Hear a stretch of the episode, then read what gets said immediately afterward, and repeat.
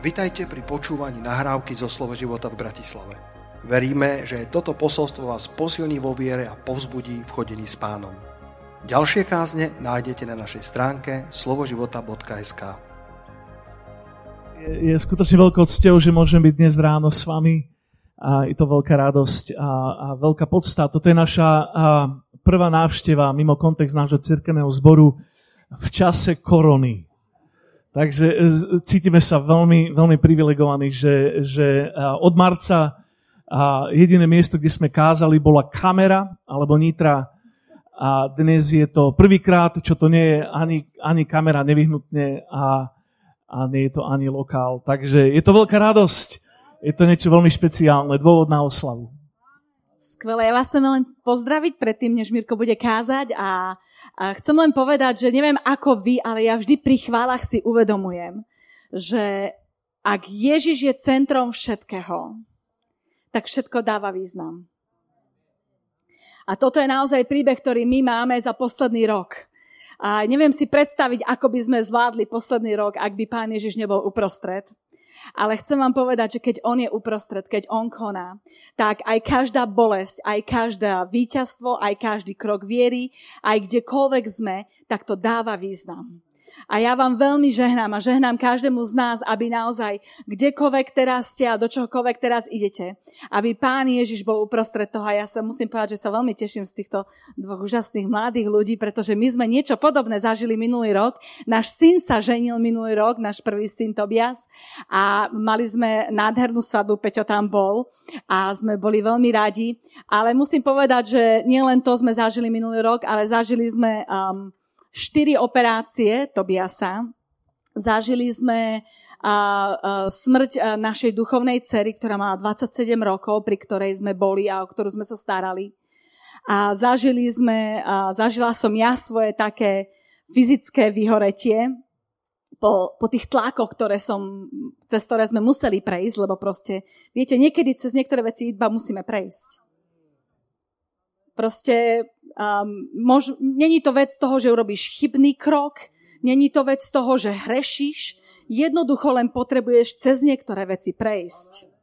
Niekedy je to, sú také obdobia, ale ak Pán Ježiš, ak sa naučíme v každý deň mať Pána Ježiša uprostred, ak sa naučíme dať náš pohľad na ňo a že On nám je dosť, tak aj takéto obdobie vie byť úžasné. Pretože ja musím povedať, že aj napriek tomu, že sme boli v miestnosti, kde odchádzalo dievča, ktoré ešte nemalo odísť, pán Ježiš tam bol. A ja si nepamätám len to, že odišla, ja si pamätám to, že pán Ježiš tam bol. A vieš, keď dovolíš pánu Ježišovi, aby bol tam všade pri tebe, po čase si budeš pamätať, že on tam bol. Že on tam je. A on tam je. A keď sa naučíme byť vďační za to, čo máme, za to, vďačný za to, čo urobil, ale aj vďačný za to, čo urobí, on bude všade. A tak ja som veľmi, veľmi vďačná za to, že ste sa rozhodli urobiť krok viery, pretože zázraky sa dejú tam, kde ideme dopredu. Aj to svedectvo, ktoré si Peter povedal, je vynimočné v tom, že tá žena urobila krok dopredu. Niekedy, viete, sme takí, že čakáme, že páne prídi a urob zázrak, potom pôjdem. Väčšinou neviem ako vy, ale ja som zistila, že je to práve naopak. Ja urobím krok viery, ja urobím niečo, na čo nemám, ja urobím niečo, čo si možno nemôžem dovoliť, ale robím to s dobrým postojom pred pánom a pán príde a pán sa dokáže. A tak sa veľmi teším aj z tohoto vášho kroku a veľmi vám žehnám. Viem, že je to vždy krok viery. Inak akože manželstvo by vždy malo byť krok viery. A väčšina vecí v našom živote by vždy mala byť krok viery. Takže ak sa bojíš, ak si ešte tu a nemáš vzťah, a ak sa bojíš, tak ti chcem povedať, je to OK, vždy to musí byť krok viery. Nikdy nedostávame, hotový produkt. Všetci sme poloprodukty a všetci sa meníme na Božu slávu každým dňom. Takže ja vás chcem e, len týmto pozdraviť a chcem vám popriať, aby ste boli požehnaní. Chcem vám popriať novú silu pre toto ďalšie obdobie, do ktorého ideme. A prežili sme korona, koronú krízu, určitú takú izoláciu a určité veci, ale ja verím, že aj uprostred toho všetkého pán zrodil niečo nové v nás a v tebe. A ja ťa chcem pozbudiť, aj nás chcem pozbudiť, aby sme uvideli, čo pán Ježiš urobil, aby sme uchopili to, čo Pán Ježiš urobil. Aby sme sa toho držali teraz. Okay. Ti žehnám, aby si uvidel niečo, čo Pán Ježiš už urobil v tvojom živote. Aby si to uchopil, aby si sa toho držal a vo viere išiel ďalej. Buďte požehnaní.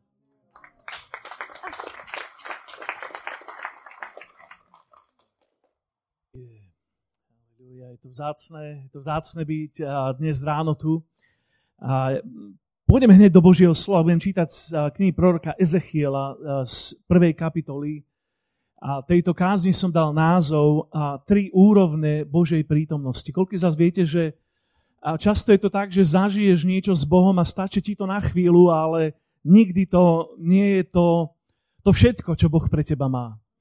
A preto bez ohľadu na to, ako máš svoju duchovnú históriu, a aká je tvoja minulosť, a ako hlboko, ako ďaleko, ako vysoko si zašiel, Boh má vždy pre teba viac. On má vždy pre teba novú sezónu, v ktorej ťa chce prekvapiť s tým, že to, čo si zažil včera, je len predchuť toho, čo máš zažiť zajtra. Môžeš na to povedať amen? Takže poďme hneď do Božieho slova Ezechiel 1 a budem tam čítať, e, vytrhnem z tejto kapitoly len tri verše pre krátkosť času.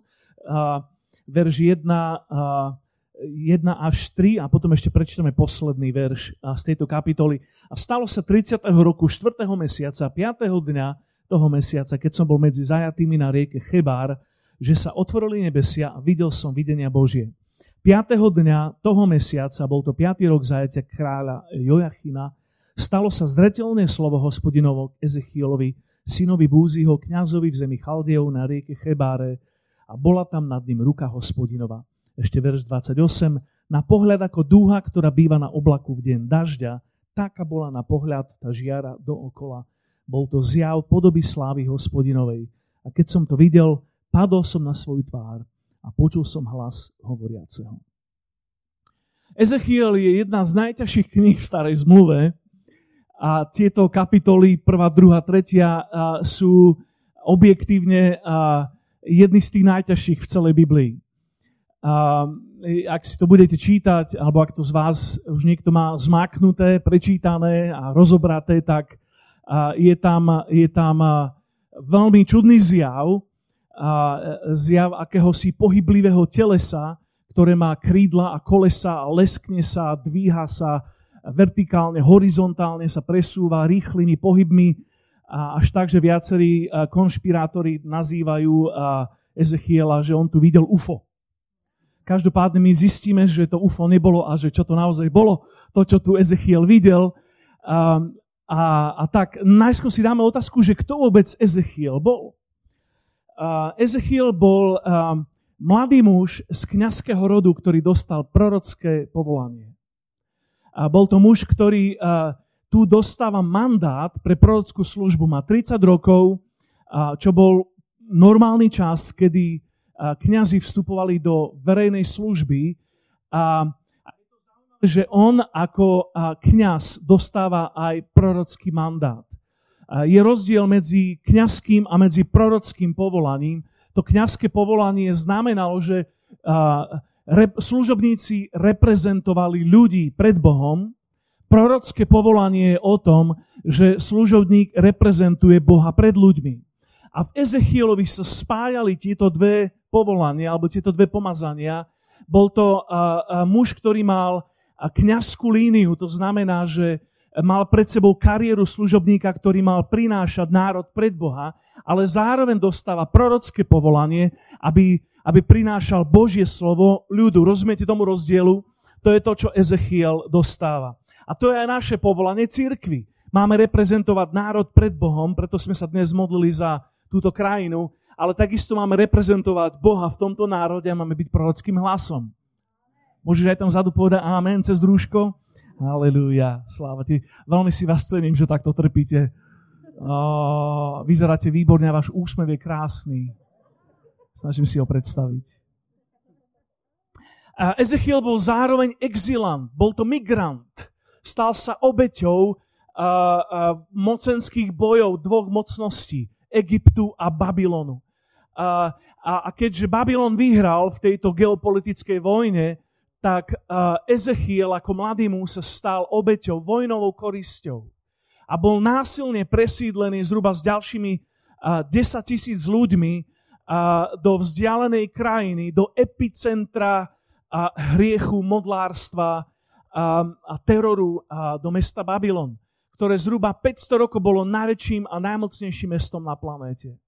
A tento mladý muž, ktorý mal vyhliadky na úžasnú kňazskú službu v Jeruzalemskom chráme, sníval o tom, že bude, bude slúžiť pánovi, že bude pri svetiny svetých, že bude prinášať obety a že, že, že bude mať jednoduchý, pokojný život izraelského kňaza.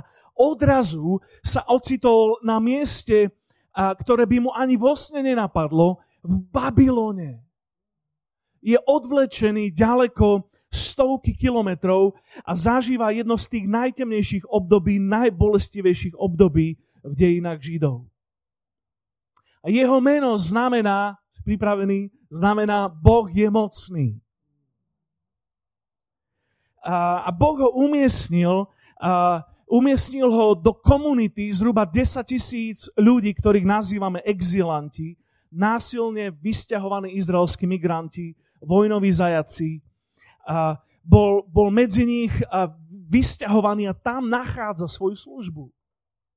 A začína slúžiť tejto komunite zbedačených ľudí, zdeprimovaných, zdevastovaných, sklamaných, zotročených, spútaných, podvýživených a beznádejných. Koľko z vás viete, že aj títo ľudia potrebovali Boží dotyk a potrebovali Božieho muža, ktorým bude slúžiť.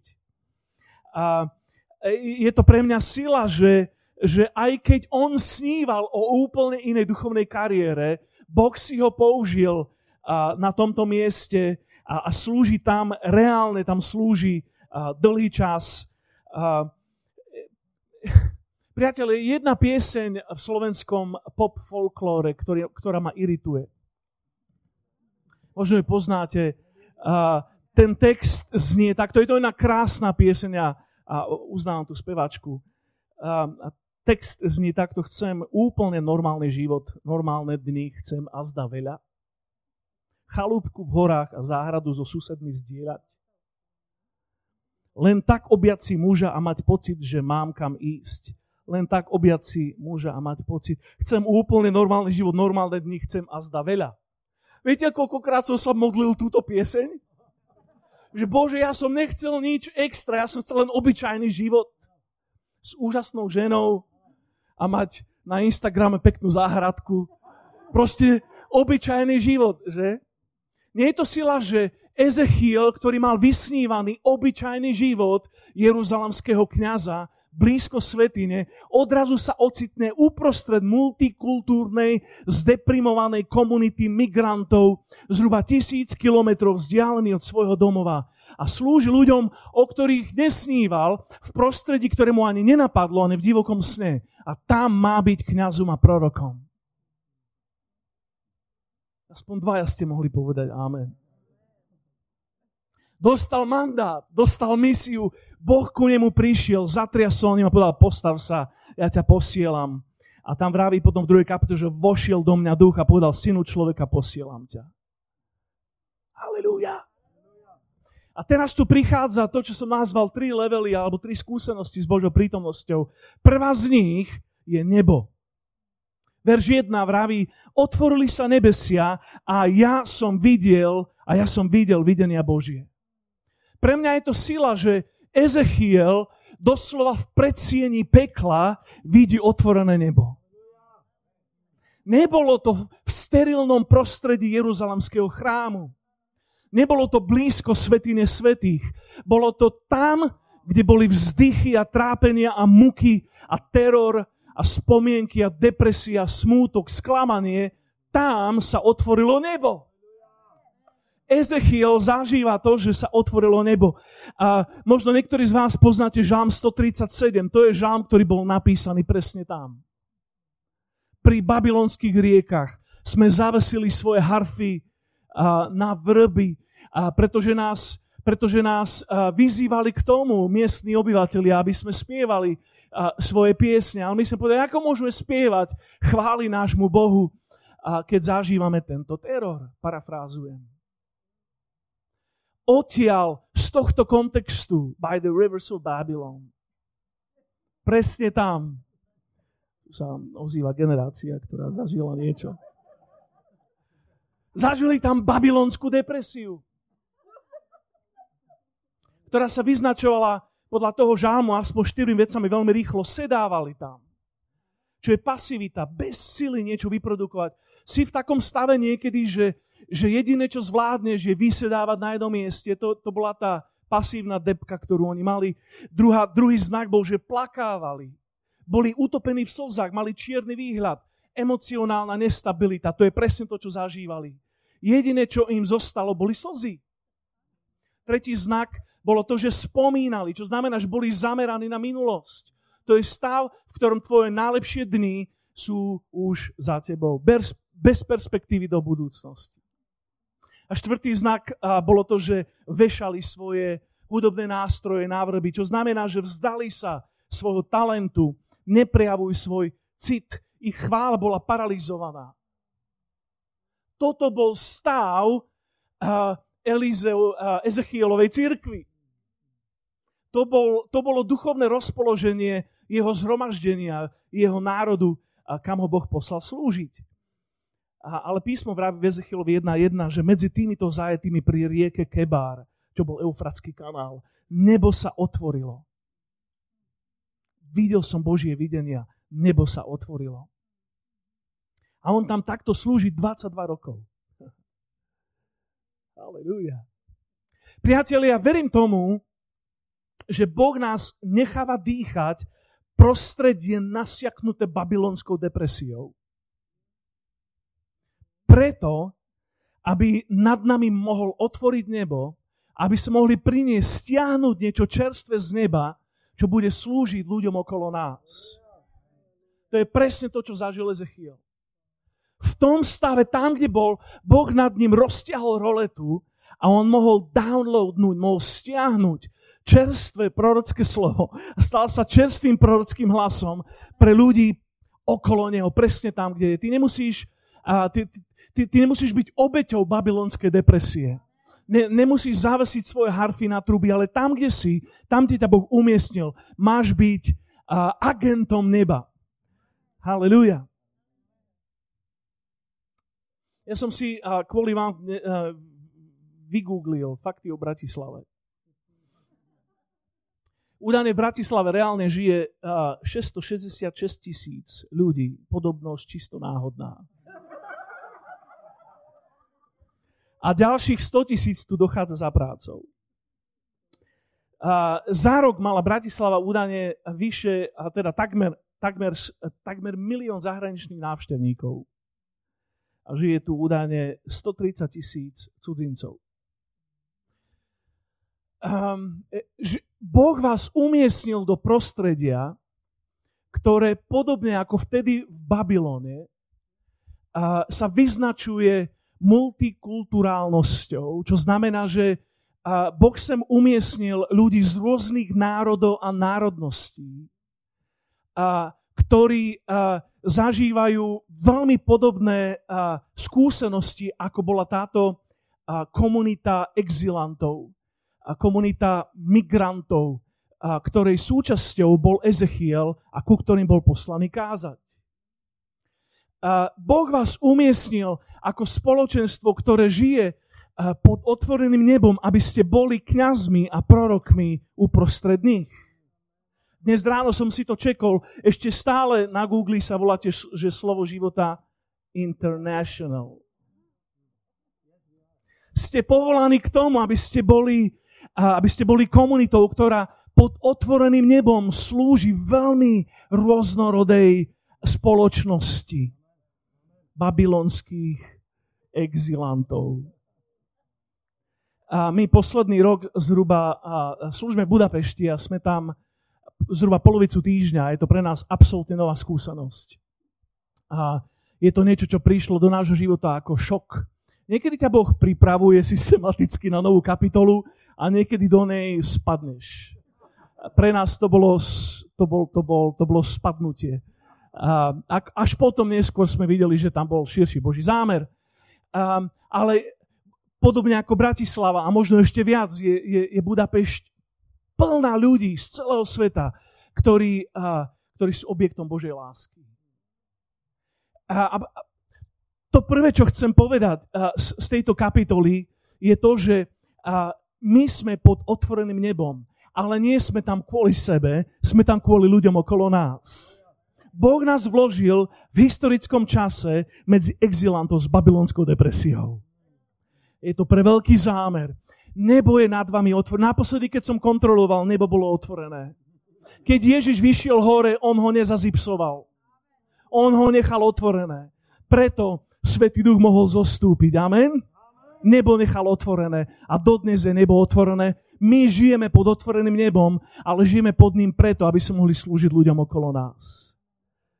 Jeden z mojich obľúbených misionárov, City Stat, to povedal tak, že chcem žiť nie, nie pod zvukom kostolných katedrál, ale chcem žiť jeden meter od jamy do pekla, kde sa ľudia prepadávajú, aby som ich mohol zachrániť. To je naše povolanie. Takže ten prvý, ten, tá prvá skúsenosť, tá prvá úroveň je, môžem to povedať spolu, je nebo. Druhá skúsenosť, alebo druhý level, druhá úroveň Božej prítomnosti je Božia ruka. Verš 3. A píše sa tam, že a bola nad ním ruka hospodinová.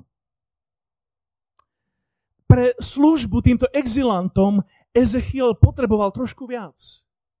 Potreboval viac, než len byť pasívnym užívateľom otvoreného neba.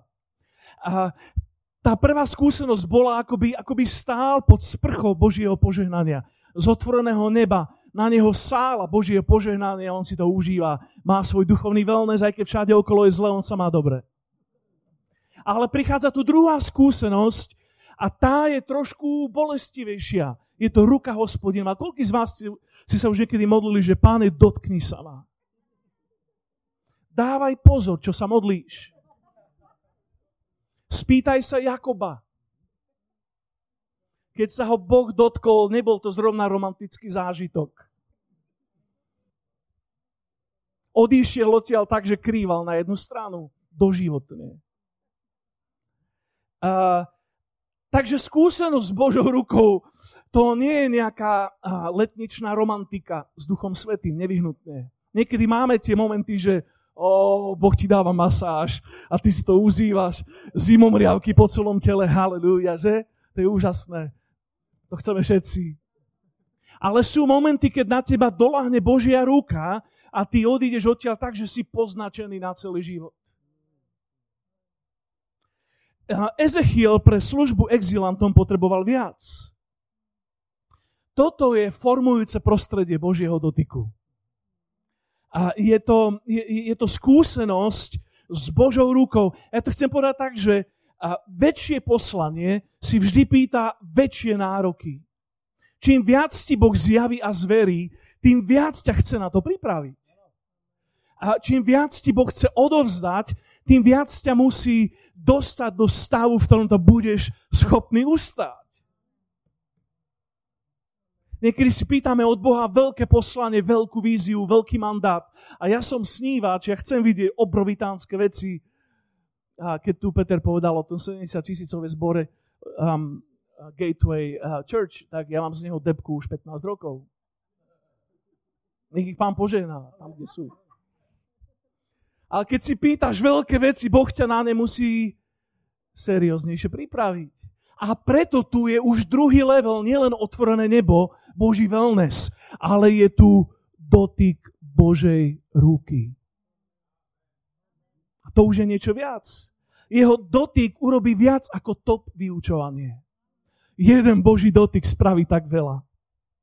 Keď si vystavený Božiemu dotyku, keď je tam intimita, kde, kde si v kontaktnej službe s Bohom, kde Boh sa ťa dotkne, tak jeden dotyk urobí viac než čokoľvek iné. Môžeš uh, sedieť na tých najlepších kázniach, chodiť do toho najlepšieho zboru, absolvovať tú najlepšiu biblickú školu a minúť sa Božieho dotyku. Môže to ísť vedľa teba. Môže, môže ťa to úplne obísť. A ty na konci vôbec neostávaš zmenený. Mňa to udivuje, ako je to možné, že sú dvaja ľudia, ktorí zažijú ten istý a, zážitok, tú istú skúsenosť. Sú vystavení to ist, tomu istému vplyvu. Jeden odchádza zmenený a druhý odchádza taký, ako prišiel. Alebo ešte viac imunný voči Božiemu dotyku. Ja som pod vplyvom Božieho dotyku urobil rozhodnutia, ktoré mnohí riešia celý život.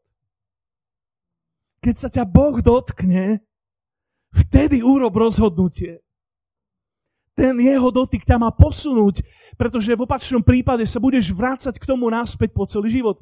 Nikdy nezabudem na momenty dávno, strašne dávno na biblickej škole, keď som kláčal pri pódiu, ležal, všelijaké polohy, reval som a Boh ma zlomil svojim dotykom vtedy a tie veci už nikdy neriešim. Ja som vtedy Bohu povedal paušálne áno, všetko ostatné odvtedy sú len detaily keď pod vplyvom Božieho dotyku urobíš krok, urobíš rozhodnutie, strašne si to uľahčíš. Tak mnoho kresťanov sa vracia k tým istým veciam stokrát. Pritom stačí pod Božím dotykom urobiť radikálne rozhodnutie. Všetko ti dám. Ty si to budeš, Peter, pamätať, ale uh, asi 15 či koľko, možno 20 rokov dozadu skoro, sme tu mali uh, Davida Wilkersona, spolu sme ho prekladali na pódiu. bola, bola tam jedna služba, ktorá zmenila môj život. A e, keď e, v tej kázni, alebo po tej kázni Dávid dával výzvu a, a hovoril o tom, že hľada sa človek. A, a hovoril o proroctve pre tento národ a to bolo jedinkrát v živote, čo som potreboval opustiť speakera na pódiu som povedal, že je, je mi to strašne ľúto, ale musím ísť na tú výzvu. Momenty ako tento, Boží dotyk, je to, čo ťa zmení. A Ezechiel toto zažíva. A z, v, tej, v tej situácii, keď má slúžiť exilantom, tak tu je tá druhá úroveň Božieho dotyku. Ako Marti povedala, my máme za sebou jeden z najťažších rokov v našom živote, 2019. Neradi sa tam vraciame, a pravda je tá, že za, za okolnosti z roku 2020 nám to prípada ako strašne vzdialená minulosť. Ja som v januári uh, zažil operáciu, mám tu 11 cm rez uh, na tvári. Uh, proste uh, v živote som si nemyslel, že cez niečo také pôjdem a bola to ukončovačka našej série uh, zákrokov z minulého roka. Uh, ale ja si na to neviem už ani spomenúť korona kríza tak všetko zmenila, že ja si už ani nepamätám, že v januári som bol na nejaké operácii. Ale keď sa k tomu vrácia, mal som tam chvíle s Bohom, keď som vstával ráno o 4. alebo o 5. pretože tak vás v nemocnici budia. Nech ich pán požehná. A potom som vliezol do jedálne. Ak ste tu nejakí zamestnanci nemocníc, zmente to.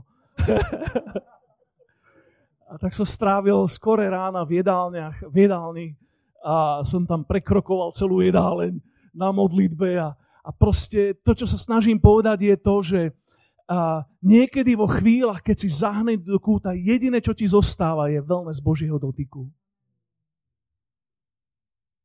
Nadprirodzený Boží dotyk, pri ktorom Ezechiel videl videnie, bol zdesený a omráčený týždeň a počul len slova a videl Božiu slávu. To bol druhý level. Ale ani tam to nekončí, pretože verš 28 uh, ide ešte ďalej a vraví tu, že bol to zjav podoby slávy hospodinovej. Keď som to videl, padol som na svoju tvár a počul som hlas hovoriaceho. Ten tretí level, alebo tá tretia úroveň Božej prítomnosti, ako Ezechiel zažíva, je sláva. Ešte mocnejšie sa mu pán zjavil slúžiť frustrovaným exilantom môže len prorok so skúsenosťou s Božou slávou. V starej zmluve Božia sláva bola niečo veľmi mobilné a Ezechiel to tu opisuje. Má videnie, kde Božia sláva, ktorá bola akoby zhmotnená do tohto objektu, prichádza a odchádza a pohybuje sa. Toto je veľmi dôležité porozumieť, že Božia sláva je mobilná. Boh bude v svojej manifestovanej sláve prebývať tam, kde je vítaný. A bolo obdobie v Izraeli, keď sláva viditeľne odišla. Ak poznáš príbeh o Samuelovi a o Elim, tak keď odišla archa zmluvy, bola zajata filištíncami, narodil sa Elimov vnuk, ktorého nazvali Ichabot, čo znamená, že žiadna sláva. Sláva odišla preč. A, v tejto dobe, v dobe Ezechiela, sláva viditeľne odišla a zhruba 500 rokov nebola zjavená, až kým nad Betlehemom nezačali anieli spievať. Zhruba 500 ročí absentovala sláva. Priateľu, sláva je mobilná. Božia sláva môže prísť a môže odísť. Boh bude prebývať tam, kde je vítaný. Boh bude prebývať tam, kde hostujeme Jeho prítomnosť. Kde si ceníme Jeho blízkosť. Církev má byť spoločenstvo, ktoré hostuje Božiu prítomnosť. A áno, ten prvý level je otvorené nebo, to je niečo, čo Boh dáva všetkým. Písmo vraví, Ježiš to podal tak, že on dáva pršať dážď na spravodlivých a na nespravodlivých. Žijeme v sezóne otvoreného, otvoreného neba. A Boží dotyk, to už je niečo viac. Je to skúsenosť v intimite s pánom. Ale je tu potom tretia úroveň Božej prítomnosti, ktorá tu je zjavená a to je Božia sláva. Na, a Ezechiel ho vraví, že keď som mu videl, padol som na tvár. V 3. kapitole dodáva, keď sa sláva pohla, začul som hrmot veľkého zemetrasenia. Vraví, že stála tam sláva hospodina a ja som padol na tvár. Božia sláva je zjavená, manifestovaná Božia prítomnosť. E, je to klíma, v ktorej ty vieš, že vieš, že vieš, že Boh je v izbe. To je skúsenosť Božou slávou. Je, to, je to moment, keď Boh nechá pocítiť svoju prítomnosť spôsobom, že ťa to položí pred Neho ako slama. V 1. Korinskej, a v 1. liste Korinským, 3. kapitola, verš 18 to vraví tak, že my s odostretou tvárou zhliadame v sláve pánovej a ako v zrkadle sa meníme na ten istý obraz od slávy v slávu ako od ducha pánovho. Priateľu, potrebuješ ochutnať nebo, aby si mohol zniesť ruku. A potrebuješ zniesť ruku, aby si mohol udržať slávu. Poviem to ešte raz. Potrebuješ najskôr skúsenosť s otvoreným nebom. Potrebuješ zažívať to, že si milovaný, že si prijatý, že, že si Boží favorit, že si jeho dieťa. Mať tie zimomriavky otvoreného, otvoreného neba na sebe aby si dokázal uniesť dotyk Božej ruky. Lebo to už nemusí byť taký komfort. Ale ak vieš, že Božie dobro, že Božie požehnanie je na tebe, tak znesieš aj formáciu Božej ruky. Môžeš na to povedať amen? A keď si uniesol dotyk Božej ruky, tak si pripravený aj na skúsenosť Božou manifestovanou slávou. A Boh hľada ľudí, ktorí sú poznačení Jeho slávou potrebuje zažiť level 1, level 2 a level 3, aby si mohol slúžiť a, s deprimovaným exilantom, uprostred ktorých ťa Boh postavil.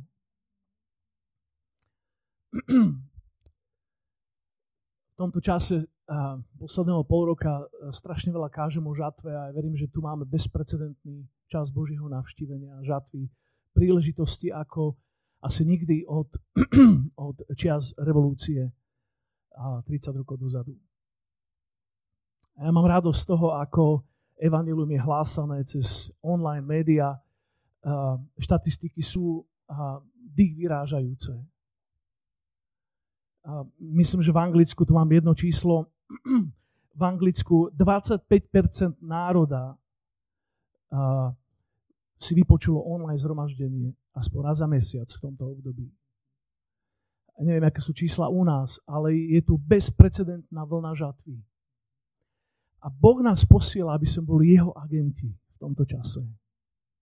Okolo nás, v tomto meste, v tejto krajine, v mestách okolo, postkomunistickej strednej Európe, je tu, je tu generácia ľudí, ktorí potrebujú Božie navštívenia, potrebujú Božích prorokov kniazov, ktorým prinesú otvorené. A vy ste súčasťou toho. Slovo života international. Ste súčasťou toho. Máte tento mandát. To je vaše poslanie. To je vaše apoštolské poslanie v tomto meste. Cez všetky možné prostriedky a média byť Božím hlasom, byť kňazom a prorokom v generácii, ktorá je uprostred veľkého geopolitického centra. Dnes je pravda taká, že nemusíš ísť na koniec sveta, aby si tam priniesol evanelium, pretože národy prichádzajú za nami. A Boh vás strategicky umiestnil do tohto mesta v kontexte Strednej Európy, aby ste, aby ste boli jeho prorockým hlasom, aby ste boli kňazmi v tomto meste a v tomto národe. Priateľ, je tu žatva. Keď hovoríme o žatve, máme často na mysli nejaký vidiecký kontext, nejakú farmu alebo nejaké pole. Ale žatva, tak ako vidíme v písme, je urbánny príbeh.